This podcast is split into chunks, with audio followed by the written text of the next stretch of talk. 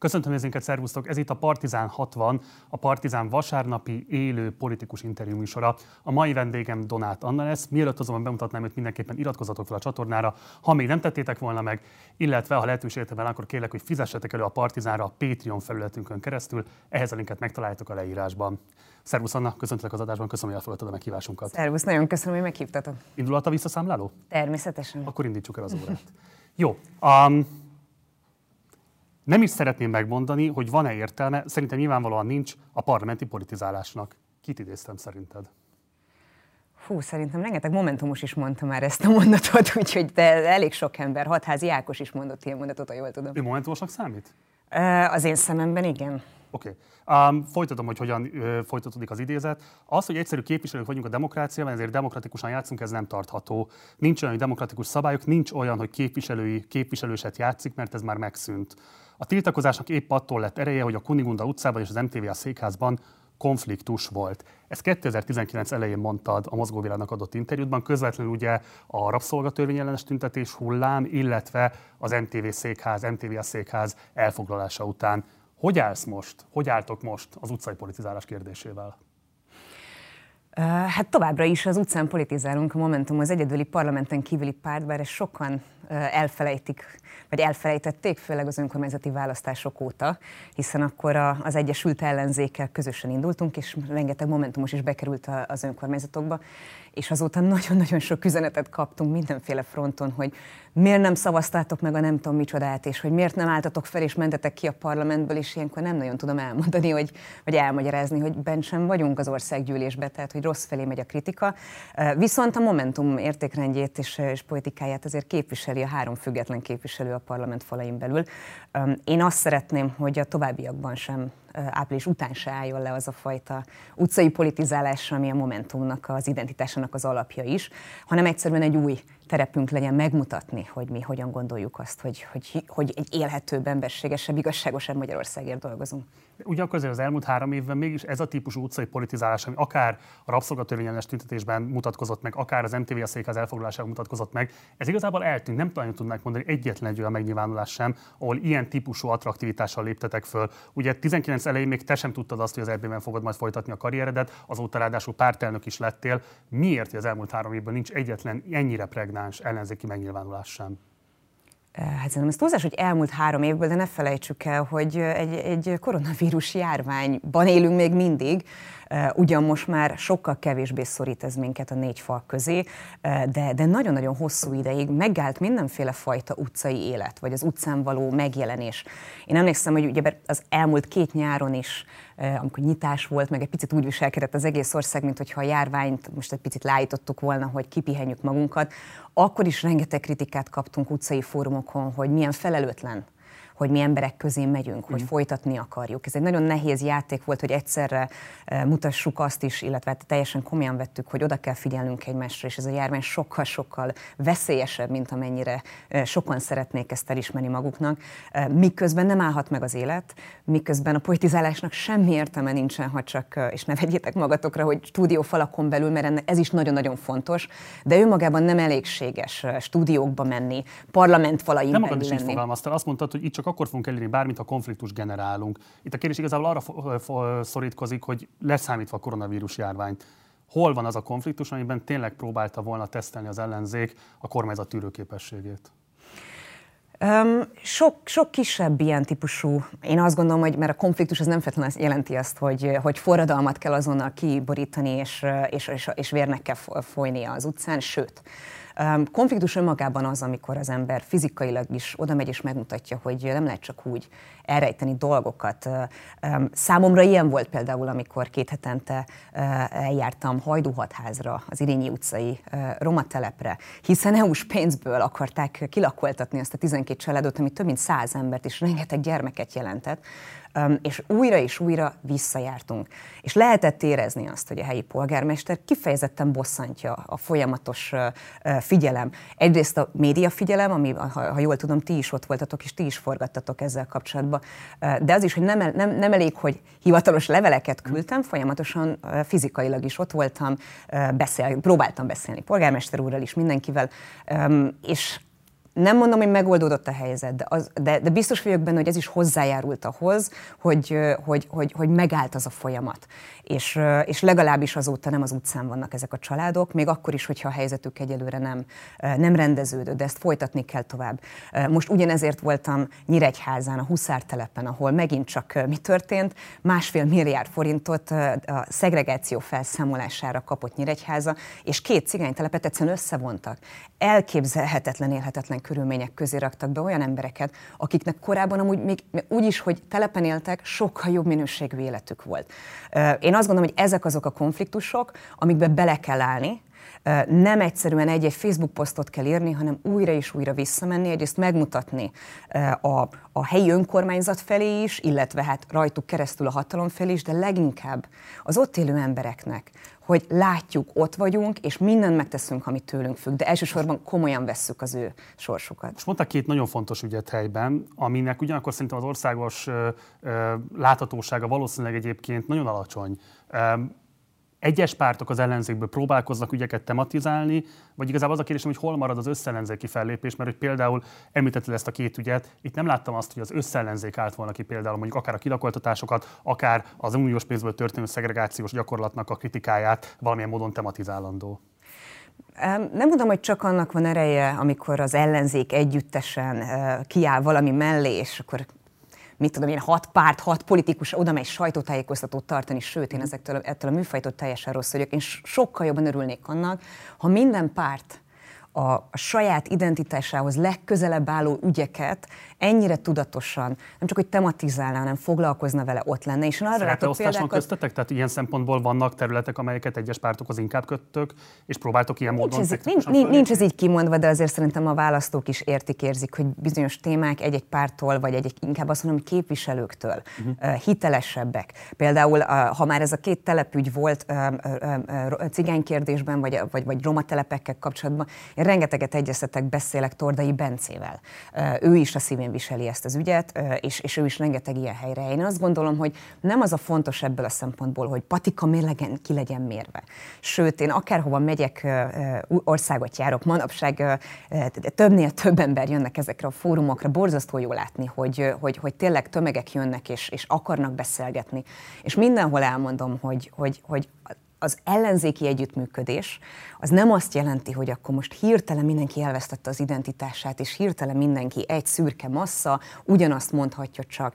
A keretek, az együttműködés kereteit meg kellett alkotni, de azon belül mindenkitől azt várom, hogy, hogy azokat a részeket domborítsa ki, amitől a leghitelesebb, hiszen minden pártnak más választóközönsége van, más emberek bíznak mennünk. Akkor fogunk tudni kormányt váltani, és akkor lesz az ellenzéki együttműködés sikeres hogyha mindenki meg tudja szólítani azokat, akik a bizalmukat beléjük jobban tudják fektetni. A sok kicsi összeadódásából lesz a siker. Oké, okay. 19 elején nagyon lesújtó véleményed volt a NER-en belüli parlamenti politizálásról. A NER most is él, tehát nagyjából ugyanazok az állapotok vannak, mint 2019 elején. Fenntartod-e most is ezt a véleményedet? Mit gondolsz most a NER-en belüli parlamenti politizálásról? Én fenntartom a véleményemet, ez az én személyes véleményem, de azt gondolom, hogy, hogy kétharmados kormányzat mellett, úgyhogy már a NER szinte teljes, sőt, én azt gondolom, hogy kiépült a NER, teljes mértékben leépítették a demokráciát. Ez egy dolog, hogy, hogy független média nem mehet be a parlament épületein belül. Független vizsgálóbizottságokat nem lehet felállítani. A legutoljára nyáron, a Pegasus botrány kapcsán a Nemzetbiztonsági Bizottság nem tudott összeülni, mert nem mentek el a fideszes tagok, és innentől kezdve határozatképtelen volt. Mi az, hogy... Ki kéne vonulni? Én azt gondolom, hogy jelen pillanatban semmi értelme bent ülni a parlamentben, 133 bátor ember meg fogja, meg fogja szavazni. Ez nem azt jelenti, Ez hogy... bocsáss meg, ellenzéki képviselőtársaid vagy pártelnőtársaid körében? Nem, jelenleg sokkal inkább azt foglalkoztat minket, hogy hogyan fogunk kormányt váltani, és nem az addig, ha jól tudom, addig még egy ülés szak lesz. Bocsánat, miután vagyunk benne a parlamentben, én ezt annyira nem követtem, hogy hogyan alakul az ő naptárjuk. Sokkal fontosabbnak tartom, hogy mi lesz április után, és hogy fogjuk tudni visszaadni a parlamentális demokrácia lényegét, hogy rendes viták legyenek. Ne felejtsd el, vagy nem tudom, hogy mennyire van így a tévénéző, vagy a YouTube nézők, és, és, és előtted. Én egyszer voltam felszólalni az, a, a Magyarország gyűlésben. A, a, a, az európai költségvetéssel kapcsolatban, mint európai parlamenti képviselő, nekem akkor jogom van felszólalni. 40 másodpercet kaptam. Úgyhogy maga a vita órákat csúszott, hallgattam az üres semmit, 20-30 perceken keresztül beszéltek, majd csak azért, mert a Momentumnak nincsen parlamenti frakciója, kaptam 40 másodpercet. Európai parlamenti képviselőként. Miközben rengetegen szavaztak rám is. Én Magyarországot képviselem az Európai Parlamentben, és azt gondolom, hogy innentől kezdve a, önmagában az, hogy 40 másodpercben mondhatom el a véleményemet erről az egész történetről, ez, ez a demokrácia szembeköpése. Ebbe a parlamentben minek bemenni? Okay. Őszintén. Nyilván győzelemre készültök, és nem is kérem azt, hogy lamentálj arról, hogy mi történik, hogyha nem győztök, de ha mégis az lenne, hogy a Fidesz akárcsak sima többséggel is folytathatja az országlást, egy olyan típusú parlamentbe van értelme bemenni. Felvennéd de adott esetben te magad a mandátumodat, ha rajta leszel például a listán. Én európai parlamenti képviselő vagyok, és a ciklusom kellős közepén vagyok, úgyhogy engem ez a, ez a kérdés nem, fog értem. Én nem vagyok benne a befutóhelyekben, az biztos. Egyelőre még nincsen lezárva semmi még a De egyáltalán kapcsolatban. Nem tudom, hogy rajta leszek a legvégén a listán, teljesen mindegy, én nem tervezek beülni a magyar parlamentbe, mert azt gondolom, hogy, hogy, hogy az a bizalom, amit én kaptam a választóimtól, az egy öt éves ciklusra szól, és még rengeteg munkám van, miközben azt gondolom, hogy nem csináltam rosszul az elmúlt két és fél évet, úgyhogy nincs nincs miért elnézést sem kérnem. Okay, de akkor a momentumos képviselők, akik adott esetben megválasztanak, de még sincsen ellenzéki áttörés, elfoglalják-e egy fideszes többségű parlamentben a helyüket a választások után? Ezt meg kell majd beszélnünk, teljesen más a szituáció akkor, ha feles többséggel, esetleg a Fidesz feles többséggel megy tovább, vagy kétharmadossal. Az én személyes véleményem, de ez mondom, ez az én személyes véleményem, az nem változott azzal kapcsolatban, hogy a nemzeti együttműködés rendszerében egy kétharmados Fidesz kormányzás mellett a parlamenti demokrácia nem létezik. Más, más úton kell akkor, akkor változást elérnünk, de de önmagában a parlamenten belüli politizálásnak igenis van jelentőség, és még akkor is, ha nem te vagy többségben. Ezt nagyon-nagyon régóta nem láthatták az emberek. De az ellenzéki politizálásnak is nagyon-nagyon-nagyon fontos szerepe tud lenni, abban az esetben, ha a szakbizottságok szakbizottságként működnek, ha a, a rendkívüli bizottságokat össze lehet, vagy vizsgálóbizottságokat össze lehet eh, hívni, hogyha érdemi vita tud zajlani, ha egy-egy szavazást befolyásolni tud az előtte lévő vita, ha van értelme módosító indítványokat, vagy törvényjavaslatokat beadni, mert nem automatikus, nem, hogy asztalról le van söpörve, de még csak meg se nyitják az e-mailt, vagy, a, vagy az előterjesztést. Eh, ebben az esetben igenis nagyon sok mindent el lehet érni a parlament falain belül, de önmagában a parlamenten belüli politizálás soha nem lesz elégséges. Oké, okay. oké. Okay. Európai politika.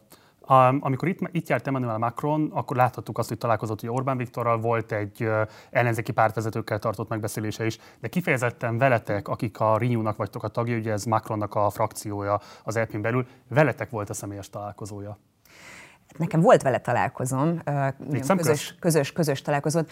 Emmanuel Macron nem, mint a Renaissance, vagy, vagy tehát az Ammásnak az európai parlamenti delegációt hívják Renaissance-nak, nem annak a képviselőjeként jött Magyarországra, hanem, hanem a francia elnökség elején, illetve a franc, mint francia elnök látogatta meg a Visegrádi négyek tanácskozásán keretein belül, nem csak a magyar kormányfönt, mert akkor éppen itt voltak a Visegrádi négyeknek a vezetői Magyarországon, mindegyikükkel találkozott. Más szerepkörben jött.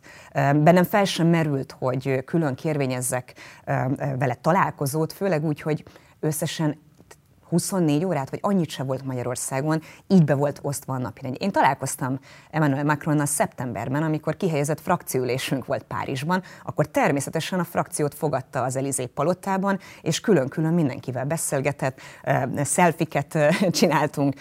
Az egy sokkal közvetlenebb beszélgetés volt, mert ott kifejezetten, mint frakciótagokkal találkozott. Ugye Magyarországon mondta ezt az elhíresült mondatát, hogy bár Orbán Viktor politikai ellenfél, ettől még egyébként európai szövetséges, tehát erre nem biztos, hogy tudott utalni már abban a megbeszélésben, ami szeptemberben zajlott le, de mégis volt alkalmat kifejezetten vele személyesen arról egyeztetni, hogy hogyan kezelje ezt a kettőséget Orbán Viktorral, miközben ugye maga a Renew, és hát ti magatok is Orbán Viktort az Európai Unió egységének aláásójaként láthatjátok. Már szeptemberben is, de épp úgy, amikor itt volt azon a találkozón is, aláhúztuk mind a ketten, illetve kértem az elnök urat, hogy erősítse meg azt a mondatát, ami szerintem sokkal fontosabb. Jogállamisági kérdésekben nem, nincs alkú Ez nem lehet alkutárgya. Szerintem ez a lehető legfontosabb. Mert elemezgethetjük azt, hogy, hogy könnyű vagy nehéz helyzetben van-e Macron azzal kapcsolatban, hogy egyszerre készül a saját elnöki választási kampányába, annak a közepén vannak, egyszerre a francia elnökségnek a feje. Így európai vezetőként kell fellépnie, mert egy Európa egység vagy a tanács fejeként kell fellépnie, és akkor politikai párcsaládi hovatartozás alapján nyilván van egy másfajta értékrendje. Ezek között neki politikusként egyensúlyoznia kell. Nekem akkor lesz, vagy bennem akkor lesz nagyon sok kérdőjel, ha ezeket a nagyon fontos elvi kijelentéseivel szembe menve cselekszik, vagy, vagy, vagy gondolkodik. Amikor nekem azt mondja egy ilyen megbeszélésen, hogy a jogállami, jogállamisági mechanizmust el fogják indítani, akkor én ezt neki elhiszem, és hogyha nem, akkor elkezdünk vitatkozni. Ez el fog még dőlni szerinted a választások előtt? Én azt gondolom, hogy igen, el fogják indítani a jogállamisági mechanizmust a választások előtt. Nyilván a legrövidebb, azt hiszem három hónap, és leghosszabb kilenc hónap, amíg ez a, a, a mechanizmusnak a, a folyamata lezárul, illetve az ahhoz kapcsolódó vizsgálatok, úgyhogy ez biztos, hogy nem fog a választások előtt véget érni. Én rengeteget beszélgettem ezzel kapcsolatban, és érdeklődtem például a Didier Reinders igazságügyi biztosnál is, hogy mi történik abban az esetben, ha közben kormányt váltunk, és azokat az anti, antikorrupciós garanciákat, amit a bizottság és az Európai Unió elvár Magyarországtól, ami nyilván okozója annak, hogy itt tartunk, hogy jogállamisági kérdőjelek vannak az Európai Unió fejében. Eh, ha ezeket mi meglépjük az első lépéseink gyanánt, akkor is fennáll a mechanizmus. És azt mondták, hogy a mechanizmus önmagában nem egy, egy, egy olyan fejsze, hogy azonnal fejeket akarnak levenni.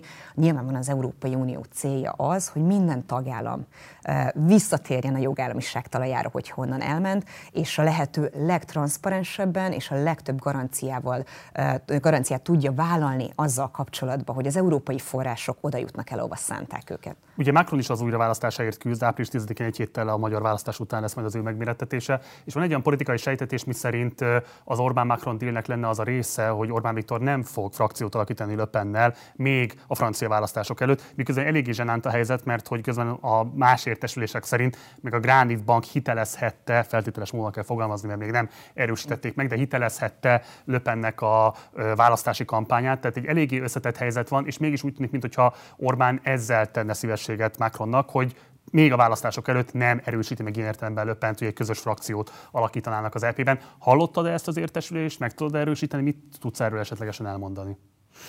különböző plegykák keringenek, de hát azt se felejtsük, hogy már hány ezer plegyka volt azzal kapcsolatban, hogy, hogy a, a Fidesz Európai Parlamenti Delegáció éppen milyen új párcsaládot fog létrehozni, vagy új, új frakciót, ez se jött össze. Semmilyen megerősítés um, nincs ennek? Én, én, én nem, tudom, nem, nem tudok arról, hogy ennél konkrétabb alapja lenne ennek a történetnek, nem. Oké. Okay.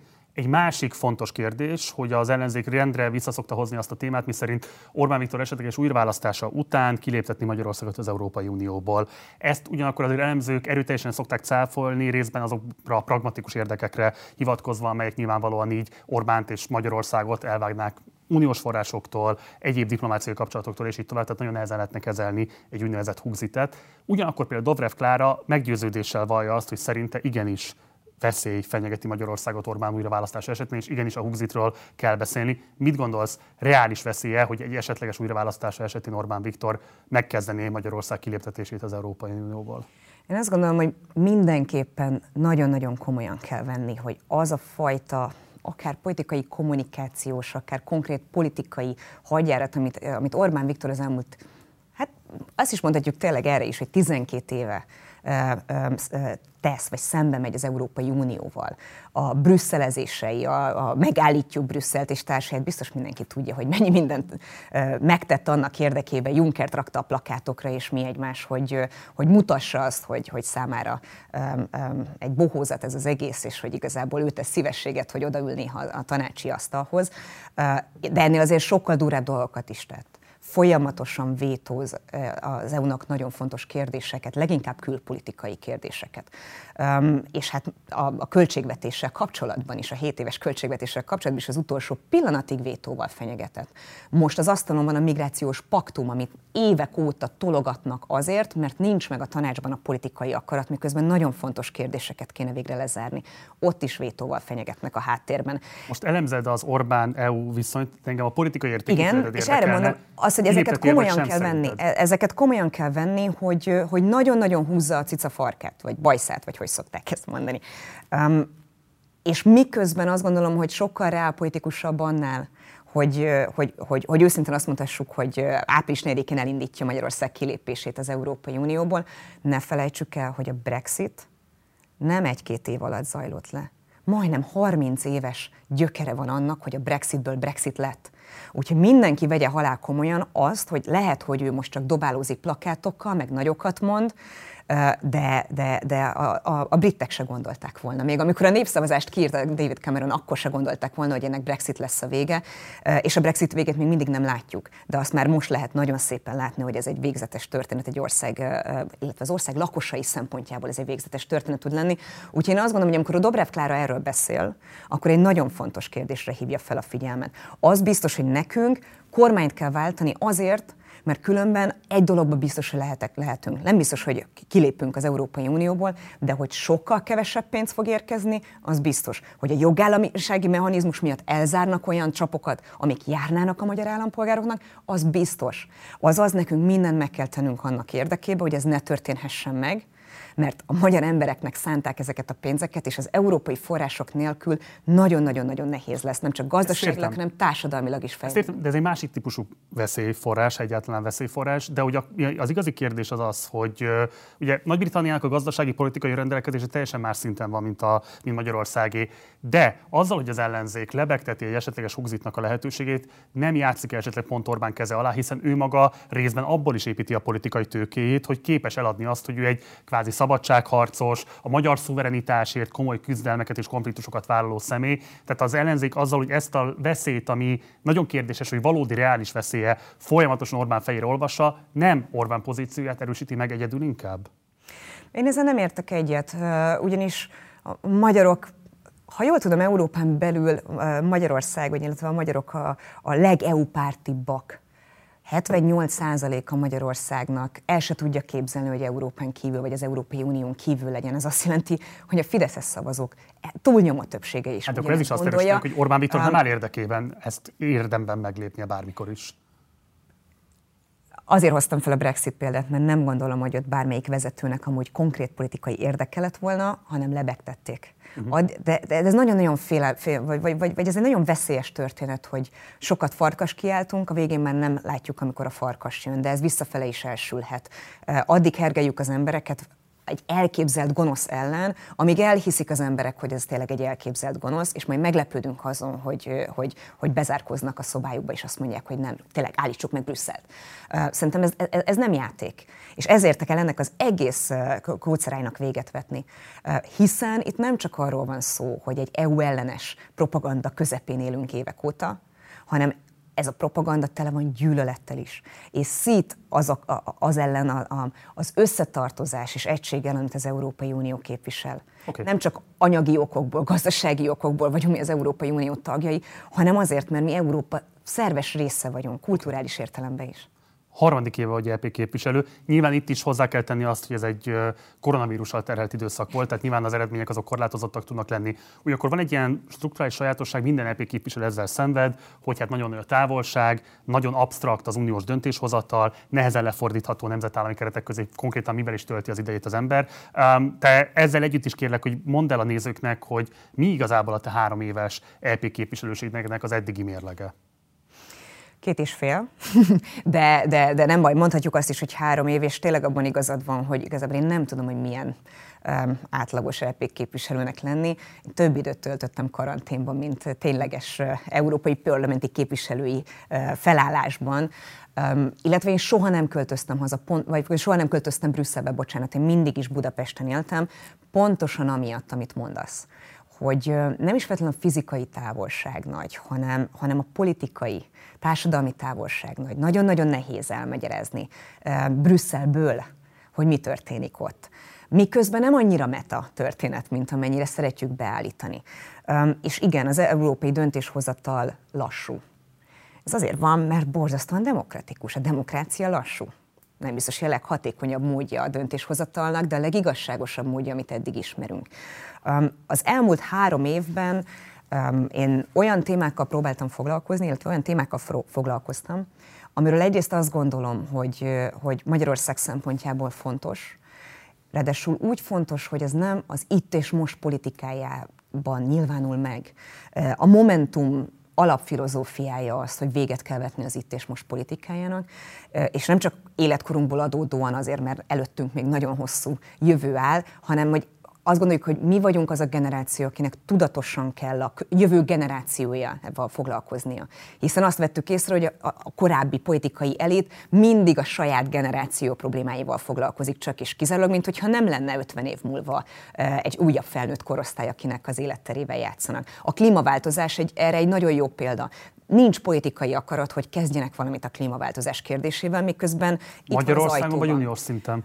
Én azt gondolom, hogy uniós szinten ez az akarat ez, ez elkezdődött megteremtődni, méghozzá pontosan azért, mert alulról szerveződve az állampolgárok nyomást gyakoroltak a, tör, a, a törvényhozókra, a politikusokra. Ez van? De ez a nyomásgyakorlás ténylegesen meg tud-e jelenni a döntéshozatalban? Tehát látod-e azt, igen, hogy fölébred igen, ebből igen. a szempontból az a ravlóban összetetten bürokratikus, hát kérdés, hogy egyébként ez túl demokratikus, vagy túl bürokratikus, de hogy az Kettő az intézményrendszer. Uh, igen, én, én azt látom, hogy, hogy, hogy nagyon nagy változások vannak. Én olyan témákkal foglalkoztam... kérlek, mert szerintem ez nagyon nehezen látható Magyarországról. Konkretizált, hogy mi az, amiben látod ezt a változást?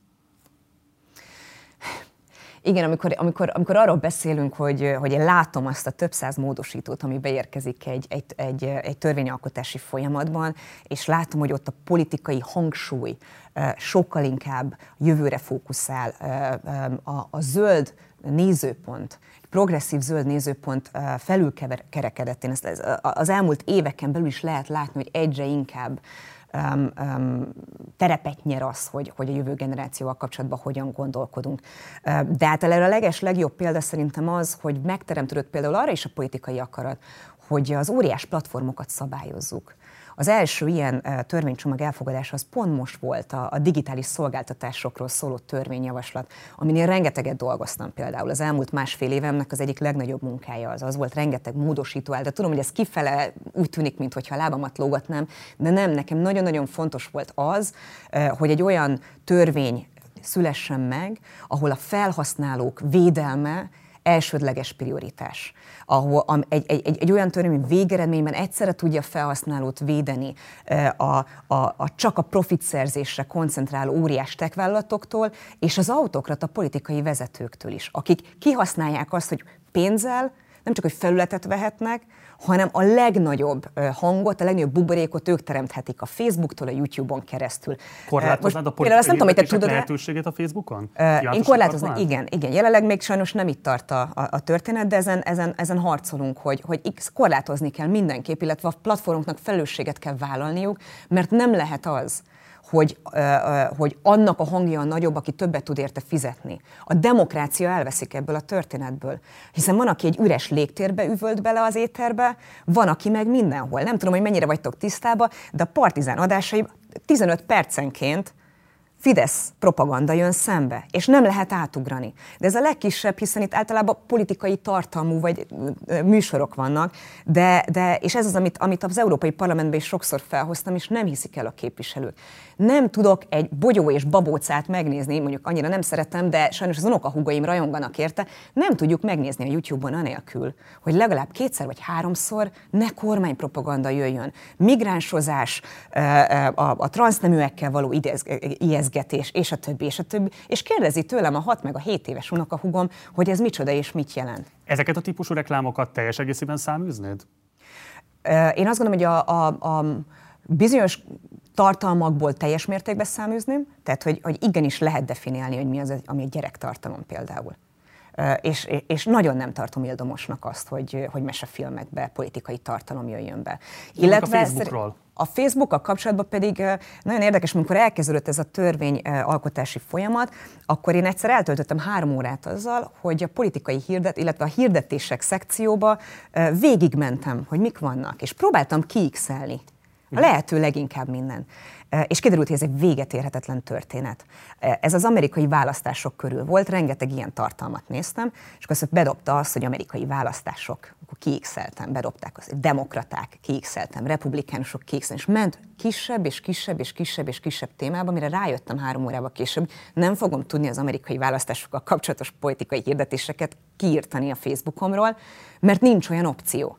Én beszéltem a, a, a, az európai képviselőivel, a Facebooknak az európai képviselőivel kint Brüsszelben, feltettem nekik ezt a kérdést, nyilván egyértelműen körbe-körbe jártak azzal kapcsolatban, hogy eszük ágában nincsen. Hát ebből van a pénz. Én azt gondolom, hogy pontosan ezért kell ezeket az óriás tech vállalatokat szabályozni, mert az, hogy én felhasználóként nem dönthetem el, hogy mivel akarok szembesülni. Látod annak a lehetőségét, hogy ebben egy összeurópai álláspont lesz, hogy egy ilyen döntés meghozatalra kerüljön? Ezt ugye nem csak európai szinten kell ugyanis elfogadni, hanem nemzetállami szinten is. Te látod azt, hogy ez lenne megfelelő politikai akarat? Meg kell teremtenünk ezt a politikai akaratot. Ezt egy top prioritásnak tartod? Uh, igen, tudom, hogy ez annyira nem szexi téma, nagyon sokan, vagy legalábbis nagyon sokan nem tartják annak, és, és én is rengeteg kritikát kaptam, hogy kit érdekelnek az óriás platformok ha van kérdés a klímaváltozás után, ami a jövő generációnak a mentális állapotától kezdve a demokráciához való viszonyáig minden meghatároz, az az óriás platformoknak a felületein történő bármi. És ha ezt nem szabályozzuk be úgy, ha, ha hagyjuk azt, hogy, hogy profiton alapuló algoritmusok szabályozzák, hogy én mit gondolhatok a világról, én ezt nagyon-nagyon veszélyesnek tartom. Oké. Okay. Márkizai Péter szokták azzal kritizálni, hogy polgármester egyéni képviselőt és miniszterelnök jelölt, tehát hogy van egyfajta pozícióhalmozása, de ez azért nálad is fölmerül, hiszen, ahogy mondtad, EP képviselőként nagyon sokat dolgozol kint, e, emellett vagy pártelnök még, és közben nem kint élsz, hanem itthonról próbáld ellátni az EP képviselői feladataidat is. Okoz ez látványos feszültséget? Hogyan kezeled ezt a szereptorlódást? Én nem gondolom, hogy ez szereptorlódás. Tehát, hogyha valami, valahol én a hátrányát érzem annak, hogy különböző sapkáim is vannak, az maximum magánéletem de politikai értelemben ez nem szereptorlódás. Ismerünk olyan politikust, aki egyszerre főpolgármester és pártelnök, más országgyűlési képviselő és pártelnök. De rengeteg ilyen különböző szerepeket Kapnak is kritikát írta azért rendesen. Um, Hatékonyság, megfelelőség és így tovább kérdéseiben. Én nem gondolom, azt gondolom, hogy, hogy, hogy az ember tehát nem attól nem tudja jól végezni a munkáját, hogy többféle szerepben kell egyszerre tetszelegnie, hanem attól, hogyha nem figyel a különböző szerepekben ráháruló felelősségre. Illetve én azt gondolom, hogy ezeket a szerepeket csak és kizárólag csapatmunkába lehet csinálni. Ezek nem egyemberes szerepek. Nem vállaltam volna soha a Momentum elnöki szerepét, ha nem tudnám azt, hogy mögöttem ott áll egy elnökség, ott áll a párt különböző döntéshozói szervei, ott állnak olyan politikusok, mint Soproni Tamás például, vagy, vagy Cseh Katalin az Európai Parlamentben. Ezért is tudtam elvállalni, mert pontosan tudtam, hogy kint sem egyedül vagyok, hanem a katkával nagyon jól ki tudjuk ezt balanszolni. Sok esetben, ha én nem tudok fizikailag ott lenni, ő van ott, megbeszéljük, képviseljük egymás, egymás gondolatait, egymás érdekét, ahogy eddig is e, így tettük. Szerintem erről szól a politizálás csapatban lehetünk csak és kizárólag sikeresek, és mindenki vállalja el azt a feladatot, amiben ő a leghatékonyabb, amiben ő a legtehetségesebb, vagy amire éppen a közösségétől bizalmat kapott. Okay előrehozott pártelnök választáson lettél megválasztva. Nem lehet tudni pontosan, hogy mi volt a programotok, mert ugye az ugye egy belső dokumentum, ezt nem kell a nyilvánosságra hoznatok, de azért azt lehet tudni a különböző híradásokból, hogy egy ö, markánsabban zöld, progresszívabb párt ö, ígéretével kampányoltál, és feltétlenül ennek szavaztak bizalmat akkor a tagok. Ez ö, egy kvázi baloldali fordulat lenne a Momentumon belül? Miután, ahogy te is mondtad, egy időközi, ráadásul hat hónapos időszakra indultam. Én el, aztán majd meglátjuk, hogy mi lesz nyáron, ráadásul egy olyan politikai szituációban, ahol alapvetően már nem az a kérdés, hogy Momentumnak mi lesz a politikai stratégiája, hiszen egy előválasztás utáni, a kampányra rákészülős időszakban már az összellenzéki stratégia alkotásnak is egy olyan fokán volt a történet, ahol már mindegy, hogy egy elnöki programban mi van. Ezért nekem, nekem egy, egy nagyon tudatos döntésem volt, hogy én a saját víziómat írtam le Magyarországról és a Momentumról. És azt mondtam, hogy ha engem megválasztotok, tőlem ez a leghitelesebb, én én így látom a Momentumot, és ezért, lett, ezért vagyok én Momentumos, és így tudok a Momentum vezetője lenni, és számomra az a Magyarország, a, a, a, ahova a Momentum el akar érni, amit a Momentum meg akar teremteni, vagy aminek a megalkotásába szerves részesre akar lenni, az, ahogy már mondtam, egy olyan Magyarország, ami nem csak az itt és mostot figyeli, egy olyan Magyarország, ahol, ahol a szociális érzékenység, az nem egy szitokszó, vagy nem egy baloldali címke. Szerintem ez nem egy ideológiai kérdés. A szociális érzékenység a kötőszövete a társadalomnak, enélkül nem történik semmi. Én nagyon-nagyon hiszek a közösség erejében, a közösségek erejében. És abban is hiszek, hogy a magyar nemzetre közösségként végre, kéne végre tekinteni. Egy olyan közösség, hogy senki nem engedi el a másik kezét. Miért? Mert lehet, hogy nem az én egyéni életemre nem hat, hogy a másik éppen milyen nyomorban él, de az ország maga nem fog tudni előre menni, nem fog tudni fejlődni. Egy idő után mindenkinek a gátja lesz az, hogy milliók nem tudnak egyről a kettőre lépni. Olyan egzisztenciás kiszolgáltatottságban él Magyarország nagyobbik része, hogyha elromlik a hűtőszekrényük és meg kell javítani, akkor nem tudják, hogy hogyan jöjjenek ki a hónap végére. És nem a mély szegénységről beszélek még. Ha ezt nem vagyunk hajlandóak figyelembe venni, hogy mekkora a baj, hogy mekkora szociális válság van ma Magyarországon, akkor, akkor nem tudom, hogy mire építünk politikát a jövőben. Ez világos, de ugye éppen azért van jelentőség annak, hogy egy pártelnök milyen programhoz kap mandátumot a tagságtól, mert hogy például, amikor majd lesznek ellenzéki tárgyalások, adott esetben kormányt kell alakítanatok, nagyon nem mindegy, hogy milyen típusú programok vagy politikai pontok fognak majd dominálni egy ilyen kormányzat kialakításában. Tehát például mondjuk, hogyha egyáltalán fölmerül az, hogy van-e szükség például a minimálbérre, hogy valóban nagyobb újraelosztás kellene az államtól, akkor lesz annak jelentőség, hogy van-e valaki, aki azt mondja, hogy már pedig igen, egy ilyen típusú állami szerep felfogása szükséges ahhoz, hogy egy igazságosabb Magyarország legyen. És ezért van jelentősége szerintem annak, hogy ebben a tagság mögötted áll, vagy te ebben most inkább húzod magadhoz a tagságot nem választottak volna meg ekkora arányjal, hogyha nem állnának mögöttem. Én nem árultam egy pillanatig zsákba macskát, sőt, voltak belső viták, tehát rendezett viták, mert, mert nálunk minden versenyszituációban hivatalos vita van, a kérdések vannak, egymással éveket ütköztetünk, és ott is elmondtam, hogy um, én nem véletlenül vagyok ennek a közösségnek a tagja öt éve. És akkor is itt leszek, ha engem nem választanak elnökké. De ha én vagyok a Momentum elnöke, én ezt csak így tudom csinálni. Én arra kérek felhatalmazást, hogy ez a vízió, amiben én szívvel, lélekkel hiszek, az, ami az eddigi szocializációmból adódik, mind a családi, mind a közösségi, mind a Momentumos szocializációmból adódik, azt, annak hangot tudjak adni, hiszen én, én, én nem az a típusú politikus vagyok, aki, aki, aki bármit betanul és elmond, amit a szájába adnak. Um, aki ismer, az pontosan tudja, mi a szívemen az a számon. Nagyon sokszor ebből bajba is kerülök, mert, mert, mert egy jó politikus általában tud viselkedni, uh, vagy nagyon diplomáciailag tud fogalmazni. Um, én nem bírom elviselni az igazságtalanságot. Oké, okay. ez egy ideiglenes mandátum, amit kaptál, majdnem a harmad eltelt igazából a felhatalmazásodat, mert két hónapja vagy elnöke a pártnak. Mi változott meg ezzel a két hónap alatt? Ezt kérdezem azért is, mert megválasztásod után rendkívül éles nyilatkozatokkal értél, nyilván tudatosan, ráhúzva a lepedőt az ellenzékre, ami elmulasztotta igazából az előválasztás utáni időszakot ahhoz, hogy föntartsa a lendületet, tudja érdemben opponálni az Orbán kormányt. Változott-e azóta? Van-e most lendület az ellenzékben? Van. Azok a kritikák, amiket én akkor megfogalmaztam, az amúgy mindannyiunkra egyöntetően igaz. Momentum is a része az Egyesült Ellenzéknek.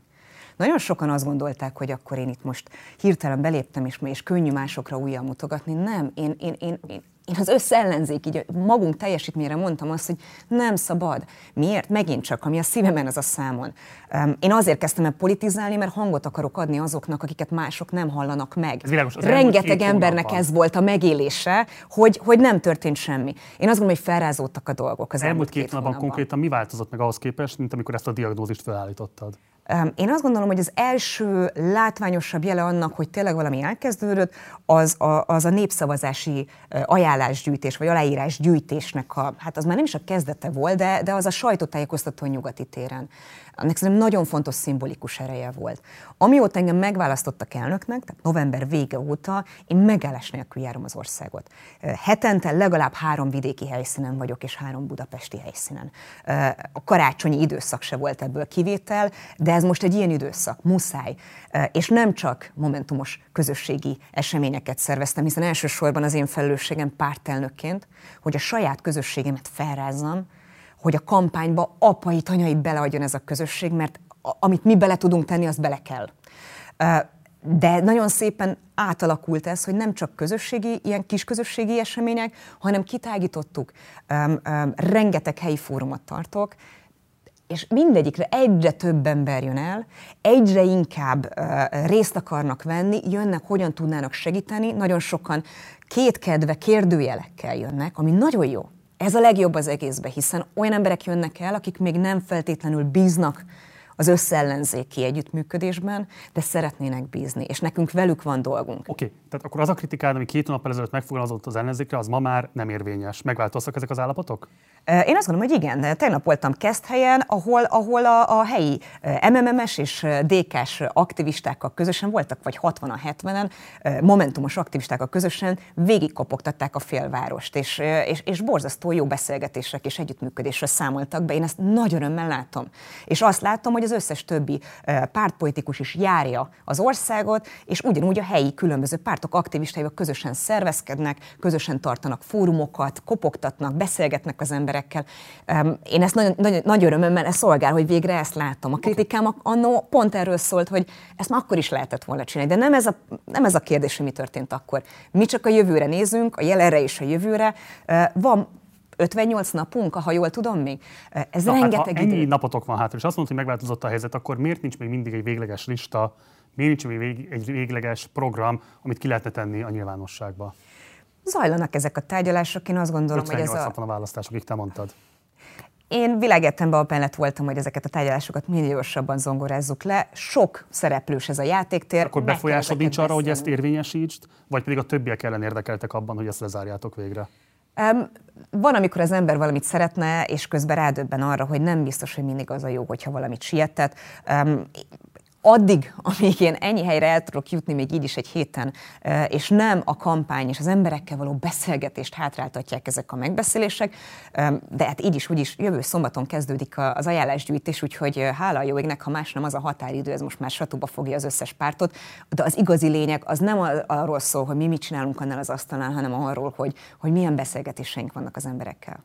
Nyilvánvaló ez rendkívül fontos politikai kérdés, de azért az is egy fontos politikai kérdés, hogy milyen gondolatoknak, milyen ideológiáknak, milyen érdekeknek milyen képviselet lesz egy ellenzéki együttműködés, egy ellenzéki listán belül. Tehát ilyen szempontból radikális különbség van a között is, ha valakinek 8 mandátuma lesz, vagy 9 mandátuma lesz, ez pontosan tudod, és nyilván nem mindegy mondjuk egy közösség feltűzelése szempontjából is, hogy mennyire lesz érdekelt a közös sikerben.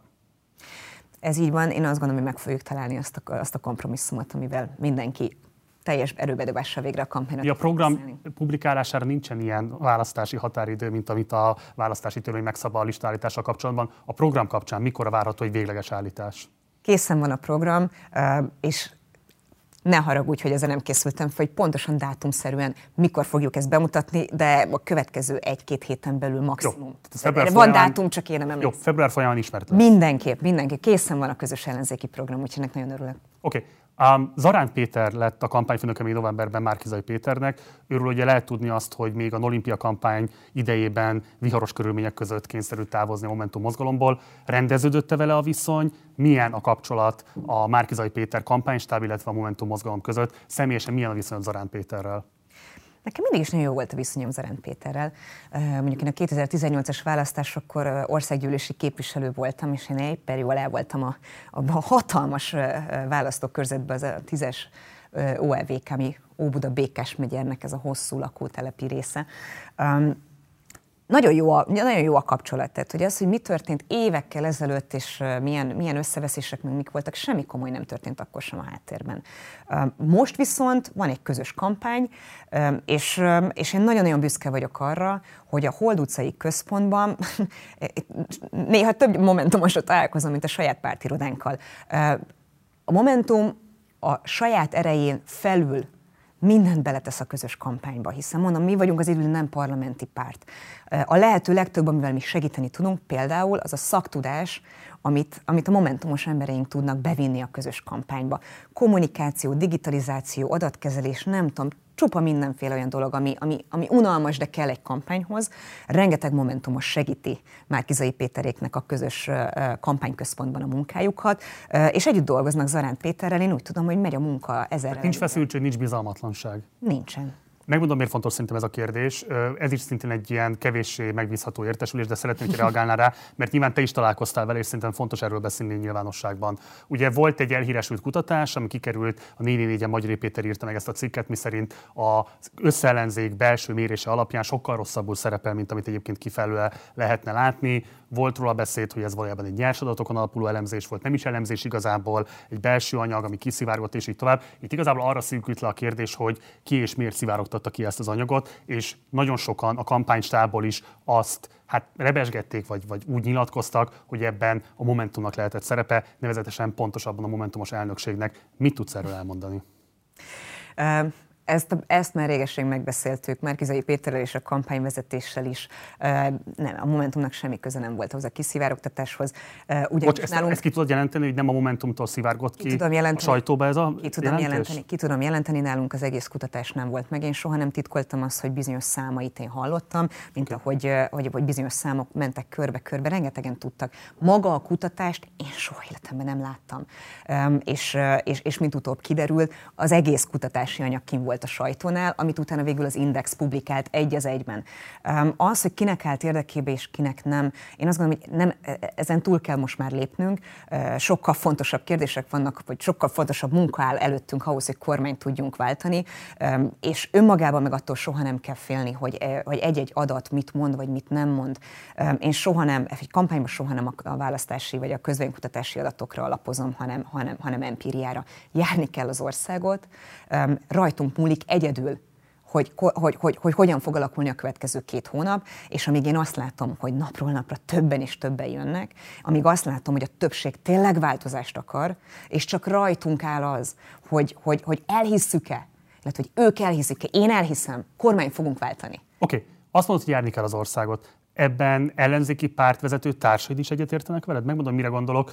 Márkizai Péter környezetéből rendre lehet hallani, hogy sokkal intenzívebben számítanának Jakab Péter konkrét részvételére a kampányban, és Jakab Péternek nem föltétlenül látszik, hogy lenne ebben nagy aktivitása. De ugyanígy lehetne azt is kérdezni, hogy Gyurcsány Ferenc visszavonulása az első vonalból az egy taktikai lépés azért, hogy Márkizai Péter kívánságának eleget tegyen, vagy inkább arról szól, hogy a DK beáraszta az esetleges vereséget. Tehát, hogy látod-e azt, hogy a többi vezetőtársad is hasonló hasonló elánnal venne részt a kampányban?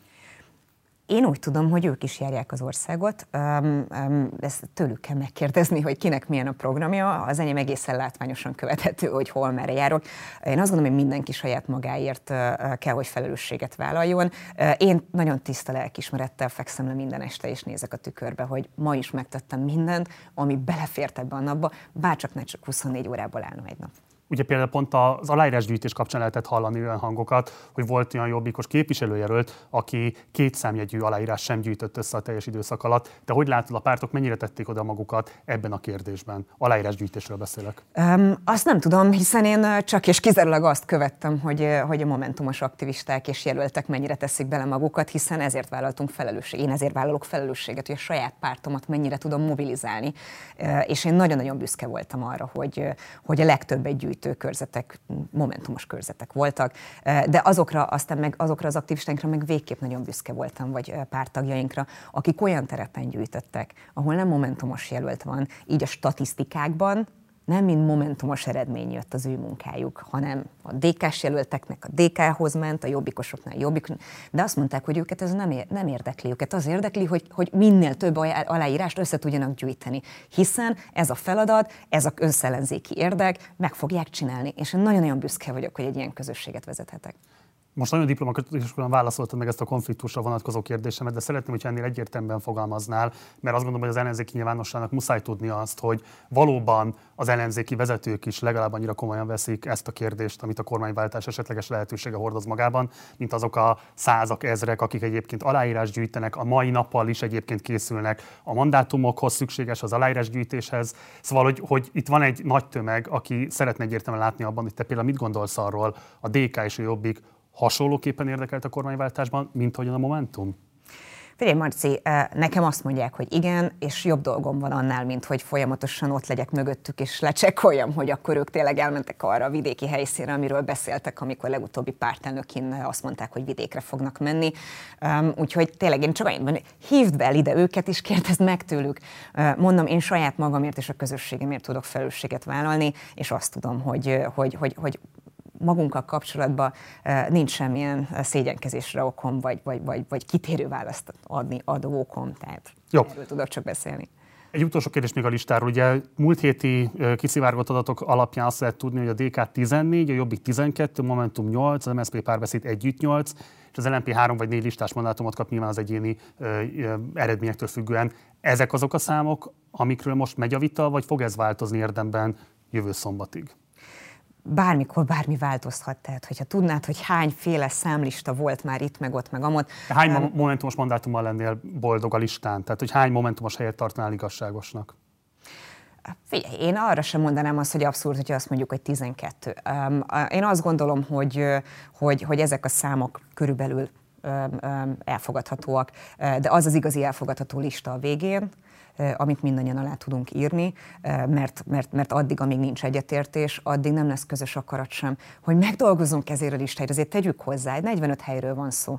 Ez a 45 ember, mondta, hogy a számok mögött nyilván nevek lesznek a végén, nem fognak bekerülni hogyha továbbiakban is egymás torkának esünk, vagy, vagy, vagy számháborúzunk, és nem megdolgozunk, hogy ezek az emberek bekerüljenek a parlamentben. Úgyhogy az én célom az, hogy a lehető legtöbb momentumos bekerüljön a parlamentbe, illetve a legtöbb ellenzéki bekerüljön a parlamentbe, csak ehhez az kell például, hogy, hogy azok az egyéni jelöltek, akik billegő vagy nehezen nyerhető körzetben vannak, azok most minden, mint politikai, mint humán erőforrásbeli támogatást megkapják végre tőlük. Nálatok tudatosan nem szerepelnek az egyéni jelöltek a listán, Igen. hogy dolgozzanak szavazzanak meg a saját körzetükben Ez a mandátumért? egy kérdés volt.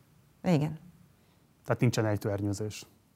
Nincsen ejtőernyőzés, nem nálunk. Ez egy elvi kérdés volt, ki akartuk maximalizálni az erőforrásainkat, és azt mondtuk, és amúgy nálunk a, a listán szereplők, tehát a Momentum belső listáján szereplő emberek is kőkeményen kiveszik a, a, a kampányból a, a, a, magukét. Van, aki egy billegő körzetben lévő jelöltünknek a kampányfőnöke lett, van a Tompos Márton például a sajtófőnökünk, illetve, illetve tehát a sajtósunk, meg egy korrupcióvadász tevékenység, tevékenységével segíti a helyi jelöltek korrupciós, vagy helyi területi korrupciók felderítését, de rengeteg más példát is tudnék hozni. Tehát, hogy nálunk nagyon fontos volt az, hogy csak azért, mert valaki listán előkelő helyen van, az sem jelenti azt, hogy hátradőlhet, hanem, hanem meg kell találnia a kampányon belül azt a feladatot, ami épp annyira komoly, mint az egyéni jelölteknek. A 45-ös listán a 8 hely az egy méltányos kompromisszum, vagy kudarc a te megítélésed szerint a Momentum számára?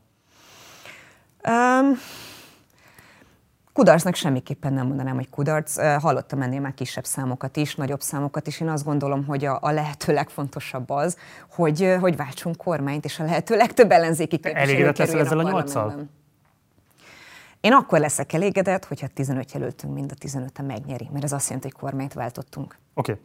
Márkizai Péter ugye először hetedik frakciót szeretett volna, azt leszavaztátok, viszont továbbra is köti az ebbet a karóhoz a három roma politikus tekintetében, és úgy tűnik, hogy ebben nem fog hajlani arra, hogy erről lemondjon.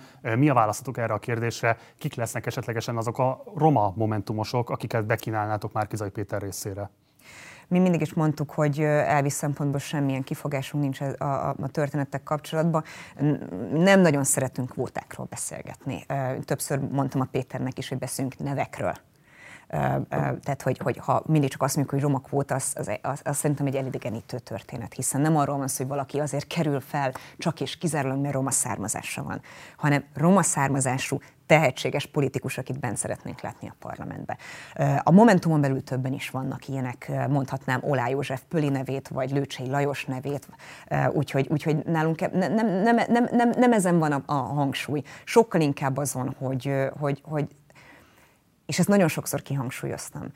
Nagyon fontosnak tartom a roma származású politikusoknak a reprezentációját, még fontosabbnak tartom, hogy arra is legyen politikai akarat és garancia, hogy egy Márkizai Péter vezette kormányban fontos szakpolitikai pozícióban is roma származású emberek, illetve a roma ügyre rálátó emberek kerüljenek. Szóval nagyon-nagyon fontos lenne, hogy ne egyszerűen egy díszminisztériumot kinevezzünk, mint a felzárkóztatási minisztérium, kipipálva a történetet, hanem az oktatásügytől, az egészségügyen át, a különböző tárcák alatt legyenek roma államtitkárok, vagy, vagy, vagy, vagy olyan jogkörrel rendelkező roma származású, vagy roma ügyekben jártas szakemberek, akik az igazi változást el tudják érni. Én azt szeretném, hogy a romák szempontjai megjelenjen az oktatásügyben, az egészségügyben, a munkaszervezésben, mindenben.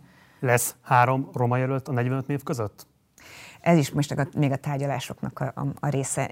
Én nem, nem, nem tudok erre neked mit mondani, Marci. Te támogatod ezt a kezdeményezését Péternek?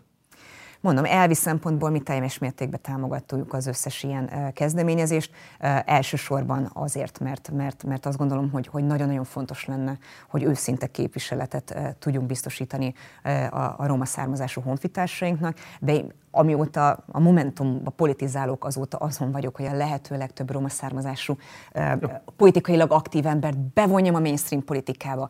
Ez, ezen lenne a hangsúly okay. elsősorban. A beszélgetésünk elején azt mondtad, hogy valamilyen szinten lehet, hogy rajta leszel esetleg a listán nem befutó helyen, hanem a leghát, leghátul majd. Ennek ugye azért van jelentősége, mert ha rajta vagy a listán, akkor később bármikor van lehetőség beülnöd majd a parlamentbe. Hogyha esetlegesen ellenzéki győzelem lesz, ez azért is fontos, mert így politikai funkciót is vállalhatsz majd.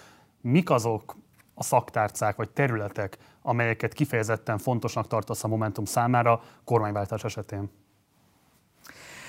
Momentum szempontjából mondom, az, az olyan típusú tárcák, amik kifejezetten arról szólnak, hogy hogyan tudja a Momentum a, a, a már megalkotott innovatív javaslatait a leginkább érvényre juttatni, hiszen azt, azt gondoljuk, hogy Magyarországnak a lehető legjobb az, hogyha nem csak 22 és 26 közé tud gondolkodni, hanem 2030, 2050, 2060-as táblatokba. De nagyon igényt sok olyan formáltok az Oktatási Minisztériumra? Um, um, pff, szerintem olyan sokan igényt formálnak az Nem, én, én azt gondolom, hogy nagyon fontos az, hogy, hogy, hogy, hogy, hogy olyan, olyan tárcák közelébe legyünk, ami, ami kifejezetten nem, csak, nem csak a jövő generációra fókuszál, de bármi, ami mit tudom, digitalizációval kapcsolatos, a klímaváltozással kapcsolatos, ezek mind a jövőt érintő kérdések. De a legjobb az az lenne, ha minden tárca olyan szempont alapján lenne összeállítva, ahol a, a, a háttér politikai motiváció, az a hogyan álljunk át a jövőre, hogyan készítsük fel ezt a társadalmat a jövőre.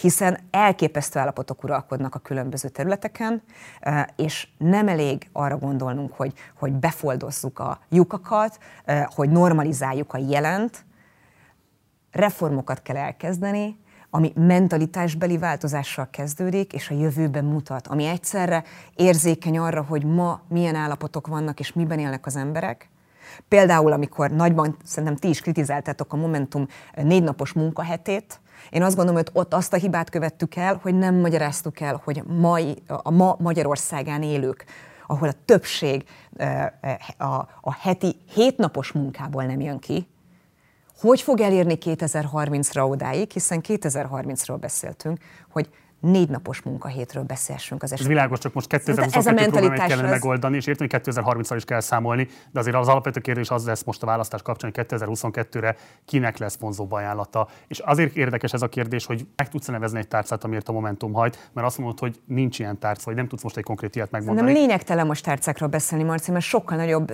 sokkal nagyobb Nem nekem fontos, állunk. de a választóitoknak azért mégiscsak fontos, hogy orientáljátok őket, hogy mégis konkrétan mihez kéritek a felhatalmazást, mihez adják ők a voksukat. Én értem a nézőpontot, viszont amikor hat párt és egy mozgalomnak a közös együttműködésről van szó, én azt gondolom, hogy jelen esetben sokkal fontosabb az, hogy megmutatni, hogy közösen hogyan vagyunk erősebbek, és hogyan tudjuk elhozni mindannyiunk Magyarországát. Okay. Mitől lesz ez emberségesebb, igazságosabb és zöldebb? Annyit tudok ígérni, hogy a Momentum mindenképp a garanciája lesz a változásnak, és a Momentum politikusai bármilyen szerepet töltsenek be a szakbizottságokban majd, vagy tárcák élén, vagy a tárcákon belül, azért fognak dolgozni, hogy egy emberségesebb, igazságosabb és zöldebb Magyarországon élhessünk. Oké, okay. nem csak országgyűlési választások lesznek, hanem egy népszavazás is. A január 12-i Szabad Európás interjúban azt mondtad, hogy kell egy közös, közös ellenzéki álláspont minél hamarabb arra vonatkozóan, hogy mit képviseljenek az ellenzéki szavazók a népszavazás kérdésével kapcsolatban. Jó egy hónap telt el azóta. Mi a közös ellenzéki álláspont a népszavazási kérdéseket illetően? Én azt gondolom, hogy a közös álláspont nem változott, nem tudom, hogy azóta hivatalosan belette jelentve, és biztos meg fogom kapni a magamét, de, de elkezdődött egy nagyon komoly kampány a civil szervezetek oldaláról, ami nem, megy, ami nem megy szembe azzal a gondolkodással, ahol, ahol a pártok is voltak. Úgyhogy, úgyhogy én azt gondolom, hogy kimond, én biztosan, ha tőlem valaki megkérdezi, eddig is, ha megkérdezték, én mindenkinek azt mondtam, hogy bolykottálják. Egy darab népszavazás, egy darab népszavazás lesz április harmadikán, az az Orbán Viktor maradjon vagy sem. Világos, de a népszavazási kérdések kapcsán bolykottálni, tehát érvénytelenül kell szavazni? Uh, mindenképp, ha már az ember kezébe ott van, hogy egy darab uh, érvényes X-et kell, illetve kett, ilyen szempontból kettőt, a, az országgyűlési választásokon voksoljanak az emberek érvényesen, voksoljanak uh, a, az Egyesült Ellenzéknek a listájára, és a helyi közös ellenzéki jelöltre, és a másik papírra tőlem azt rajzolnak, amit szeretnének. A lényeg az az, hogy az a papír másra nem jó, mint, mint egy rajzoló felület. Oké, okay. egy másik állításod az volt, hogy szerinted kell állítani az ellenzéknek közös köztársasági elnököt. Van-e jelölted? Az én fejemben több, több, több név is ott van. A probléma az, az mindig ott kezdődik, hogy, hogy ki az, aki elvállalná. Én úgy tudom, hogy a szívemnek legkedvesebb nevek nem vállalják el. Még nem adtuk fel hogy megtaláljuk azt a nevet, aki, aki el is vállalna. Ez egy szimbolikus szerepkör lesz, De nincs pontosan meg. tudjuk. Még nincsen hivatalos nev az ellenzéknek. Kötelező, hogy legyen? Politikai nem. sikertelenség vagy kudarc hogy nem tudnátok állítani valakit? Nem gondolom, hogy kudarc lenne, csak azt gondolom, hogy, hogy ennek lenne egy erős üzenete de, de akkor se történik semmi, hogyha nem, hiszen, hiszen nem egy demokratikus rendszerben vagyunk, nem, nem lesz se verseny, se nem lesz értelme a parlamenti meghallgatásnak. Ebből a szempontból teljesen mindegy. Tényleg okay. teljesen mindegy. Egyetlen egy záró kérdés van csak. A Márkizai Péter vezette kormányzatban, ha van kormányváltás, igen vagy nemmel válaszolj. Ha felkér egy olyan szerepre, amit te politikai profilodról egybevág, vállalnál ebben szerepet?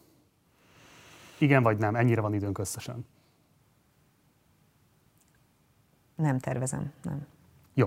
Donát Anna, Momentum mozgalom elnöke. Köszönöm szépen, hogy itt voltál velünk, és hogy válaszoltál a kérdésünkre. Köszönöm, hogy elfogadtad a meghívásunkat. Nagyon köszönöm, hogy itt lehettem. Ez volt a Partizán 60, a Partizán vasárnaponként jelentkező interjú műsora, amelyben egy-egy aktuális, fontos politikust kérdezünk 60 percen keresztül, vágás nélkül, bejátszások nélkül élőben. Jövő héten is jelentkezünk majd Partizán 60-nal, de több más adással is, hiszen hétfőtől, ahogy azt már megszokhattátok, érkeznek rendesen este 6 órától mindig az adásaink itt a YouTube-on. Mindenképpen iratkozatok fel a csatornára, ha még nem tettétek volna meg, illetve ha lehetőséget van, akkor kérlek, hogy fizessetek elő a Partizára a Patreon felületünkön keresztül. Ha pedig van bármilyen kérdésetek vagy észrevételetek az elhangzottakkal kapcsolatban, akkor várunk benneteket a komment szekcióban. Munkatársaim nevében köszönöm szépen a megtisztelő figyelmeteket. Én Gulyás Márton voltam Budapestről. Jó éjszakát kívánok. Ciao.